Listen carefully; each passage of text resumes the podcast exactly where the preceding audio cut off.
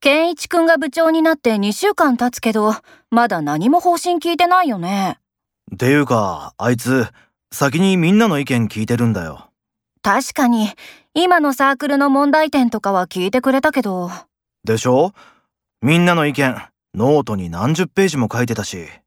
じゃあ、もう少し待とうか。うん。長い目で見ようよ。せっかくの新部長なんだし。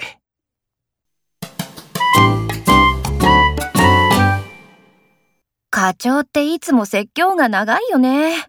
ていうか、真面目な人だよね。実際、何でも丁寧に説明してくれるよ。